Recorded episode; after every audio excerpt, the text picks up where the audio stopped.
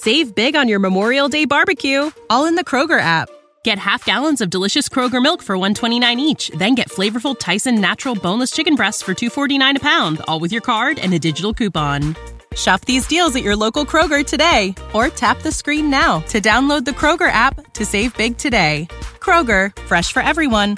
Prices and product availability subject to change. Restrictions apply. See site for details.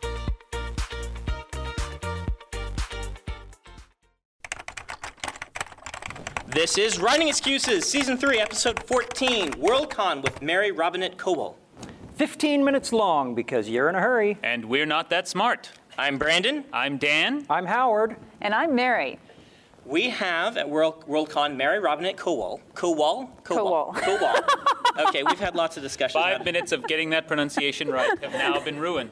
Um, Mary is a Hugo Award nominee Mm-hmm. this year for short story, won the Campbell Award for Best New Author, which I lost twice, but not against her. Um, and um, has a short story collection coming out in November Mm-hmm. um, from Subterranean called uh, Scenting the Dark. Mm-hmm. And next year, debut novel from Tor, um, which is Shades of Milk and Honey. Correct. All right, and that's in the spring. That's in the spring. Okay, and we are going to talk about um, using theater and film to learning from theater and film as we write, or kind of adapting theater and film from what can we learn from theater and film. Okay, another five minutes of explaining the topic. Mary, you pitched this topic. Tell us what you mean. Well, for me, one of the things is that as I'm a professional puppeteer, so one of the ways that I approach it is using the vocabulary that I picked up as a puppeteer. And Wait a minute, professional puppeteer, really? that is my day job. Wow, really? Like, Yes. do you build puppets for movies and things, or Um, is it like? Or can you go into John Malkovich? I am John Malkovich. Um, I build for stage predominantly. I perform Okay. some for film and television. There's a show called Lazy Town. Um, so if you have a child in the two to four range, I watched Lazy Town. Yes. We don't need a child in the four range. We have Dan. Well, apparently it's very popular with the two to four range and the college range for the drinking game that goes with it. I love Lazy Town. Okay. Um, and then, uh, and then I design shows and perform. I've been doing this. Uh, this is my 20th year as a professional puppeteer. That is awesome. Yeah. That is like, I, I have a friend who I once introduced himself as a cartographer. I thought that was the coolest way to introduce yourself. No, puppeteer. That is way cool. I don't know. I think cartographer is fantastic. All of my friends are puppeteers. Okay.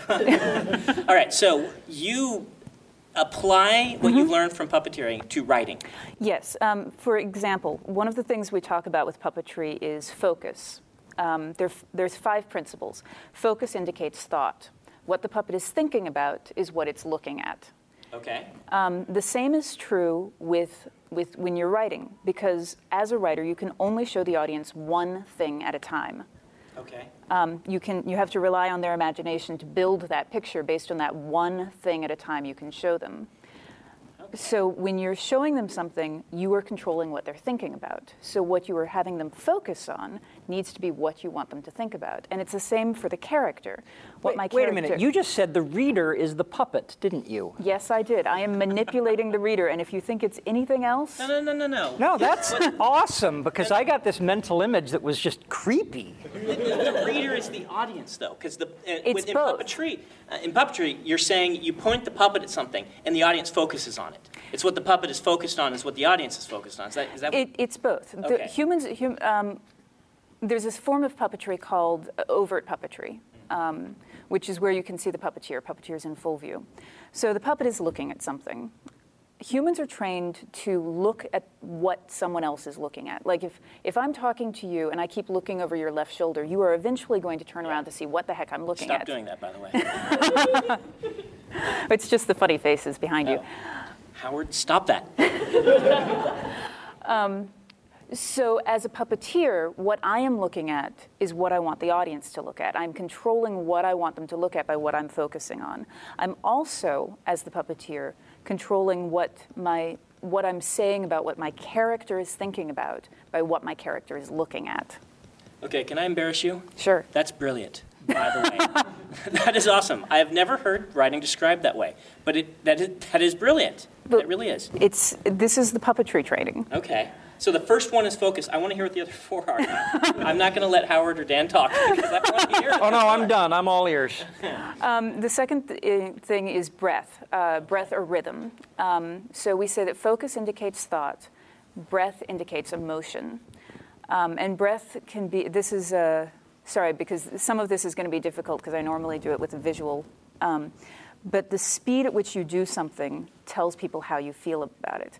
Um, the the ex- easiest example is with breathing. Um, tell me if you can, if, uh, I'll do uh, very aspirated breathing so it picks up.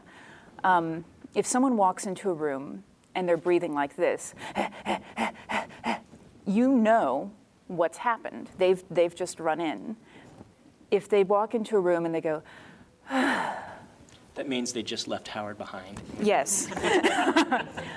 um, but it's not just the, um, it, it's, you're, what you're doing is you're getting signals from the speed of the breath. So when you're writing, one of the things, you know, everyone talks about pacing. Like when you're when you're writing an action scene, the sentences should be short and choppy. The reason, I think, is not because action is short and choppy. It's because writing was developed to convey the spoken word. When you do short, choppy sentences, it mimics the sound of someone talking very quickly in rapid breaths. Yeah, that's that's that's very clever. Um, a lot of readers don't pay attention to this, and even a lot of writers don't. But um, a lot of studies have shown that when we read, we actually we hear the words in our head. That's that's how we do. it. We're actually imitating. We're playing it out in our head. Um, speed reading.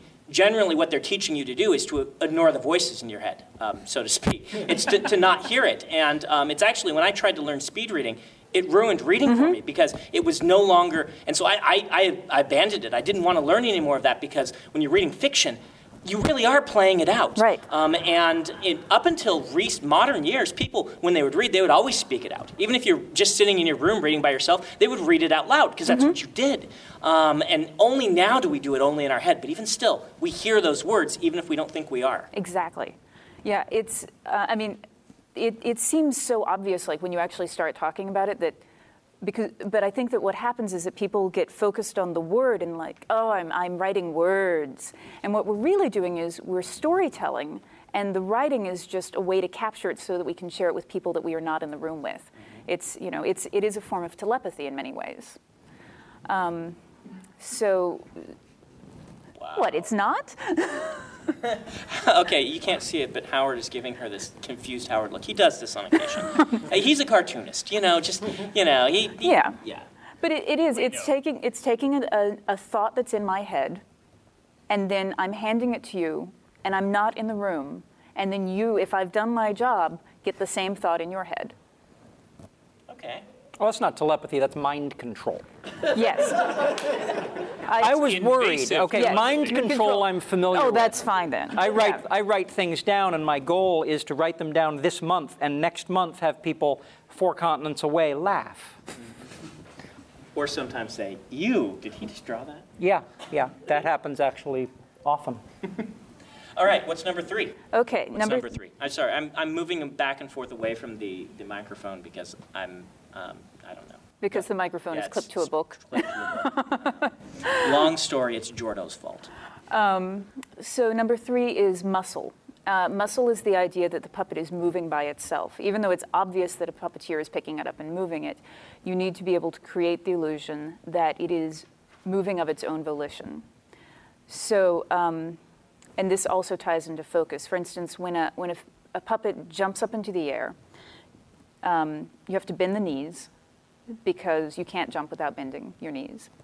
When you go up in the air, the puppet looks up because it's thinking about looking up, and when it comes down, it looks down because it's thinking about landing.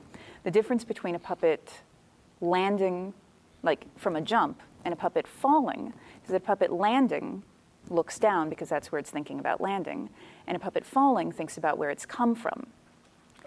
So you're using, you know, the two things we've talked about before, focus and thought, with muscle to create the idea that the puppet is moving by itself. The same thing happens with a book. If the audience can see the puppeteer, which is the author, moving the characters, then they're going to lose all interest, and they, they will stop believing the book. They will break. It'll break. Yeah, we, we want narrative to be translucent. Mm-hmm. We don't want to see the, the, the man behind the, um, you know, the Wizard of Oz hiding back there making everything happen. It's, um, we often, I often describe writing as like smoke and mirrors. Mm-hmm. Um, it's, it's much like magicianry. Um, but puppetry sounds kind of the same way. It's very. They're very similar arts. Yeah. Yeah. Well, and it sounds like uh, the same principle is that you want uh, your characters to have solid motivations. That if it's obvious something is happening because the plot required it to happen, rather than because that's what the character would naturally do, it breaks that illusion of muscle that you're talking about. Exactly so, and and also making sure that um, not just the character, but that the world also makes sense. Like you know, the number of times that you you read something and clearly someone has not thought. Like there's a tannery in the middle of the city, and and a tannery could not physically be in the middle of the city because the neighbors would go insane from the, the uric acid that's being dumped into the streams. I mean, it, it's just it wouldn't happen. So that's that's a type of muscle where the audience, the, the author is like, but I need the tannery in the middle of the city, and they aren't thinking about the natural physical consequences of those. So the fourth principle of puppetry that applies to writing. Is meaningful movement. Okay. And that idea is that with puppetry, uh, you generally speaking don't have facial expression. Everything that you've got is body language. Um, so it has to mean something every time the puppet moves. You'll see a lot of bad puppeteers who walk into a room and they bob the puppet's head up every time it says something. We, we call it head bobbing. Um, and Very it's, descriptive. Thank Very you. nice. Yes. Most, most puppetry ter- vocabulary is, in fact, just that blatant. Um, so the problem is that it's conveying no information. So you're just putting a lot of mud on the stage. My feeling is that when a character, anytime a character is moving, again, because I can only show the audience one thing at a time, that movement has to convey meaning. So, you know, if I if my character decides to pick up a water glass, there has to be a reason that it's going for that water glass at that moment Okay. so that it's conveying um, either an emotional content, plot content, that there's some meaning that that is conveying. All right. So no extra words is what you're saying. Don't. No, I'm not saying no extra words. I'm saying, well, maybe it is no extra words. Um, it, I don't. It's not so it's, much. It's more than that, but you it's said not- the head bobbing thing. I thought of um, sometimes we, we in writing talk about don't use adverbs and don't use said bookisms and things like that. Um, but I think one of the reasons we say that is because if you use them too much, when you do use them, they lack power. Is that kind No. of no? Okay. a, a lot of times, uh, again, you know, you, you know that there needs to be a pause in a piece of dialogue. So the uh, it'll be something like the the you know the main character is talking and she says, "I don't like what you're saying to me." She looked away from him. I, I don't understand it at all. Okay, she uh-huh. looked away is largely meaningless because there are many. What is she looking at? okay. So, what, what you do is, I don't like what you're saying to me. She fiddled with the knife on the table. Uh-huh. I don't understand it. Uh-huh. So, that fiddling with the knife on the table immediately starts to tell you what she's thinking about because she's, if she's going from, I don't understand what you're saying to me, to, I need to play with this knife, Yeah. Put that knife down, please. Yes. the two things that I've done there is that I've given you some emotional content and I've also set the scene. So I'm using that one thing I can show you at a time to do two things, and I've made that meaningful. Okay. Okay. That's also very clever. Um, you, yeah. Go ahead, Dan. I was just going to say, um, an, an obvious example of this uh, being used poorly is Jar Jar Binks. One of the reasons that people hated Jar Jar Binks, even though they didn't know it at the time, is because most of his movements were meaningless. Yes. They were showing off what they could do with this CGI puppetry, and his movement was so loose and Mm-hmm. fluid that it was distracting and it bothered you. Yeah, Absolutely. It amazes me that puppeteers call it head bobbing and not jar jarring. That's because it predates Jar Jar, and we don't want to claim him in any way, shape, or form. wise, very Um, wise. All right, Howard. Um, you're going to give us the fifth principle. What'd you come up with? I came up with a writing prompt. Oh, okay. All right, go for it. Cheater. Yeah. That's it's not cheating. So let, let's recap for a moment. What are these five principles, or these Uh, four I principles? wrote them down. Let me see if I got them right. Focus, breath, muscle, and meaningful movement. That's it. Am it. I correct? Okay. So if you do that, you can both be a brilliant puppeteer and a brilliant writer. The fifth principle is the writing prompt. Okay. Create some sort of fantasy magical setting in which puppetry requires a fifth principle. Ooh, magical puppets. All right. This has been Writing Excuses. Thank you very much, Mary. Thank you. And now you're all out of excuses. Now go write. This is the story of the one. As head of maintenance at a concert hall, he knows the show must always go on. That's why he works behind the scenes, ensuring every light is working, the HVAC is humming, and his facility shines. With Grainger's supplies and solutions for every challenge he faces, plus 24 7 customer support, his venue never misses a beat. Call quickgranger.com or just stop by. Granger, for the ones who get it done.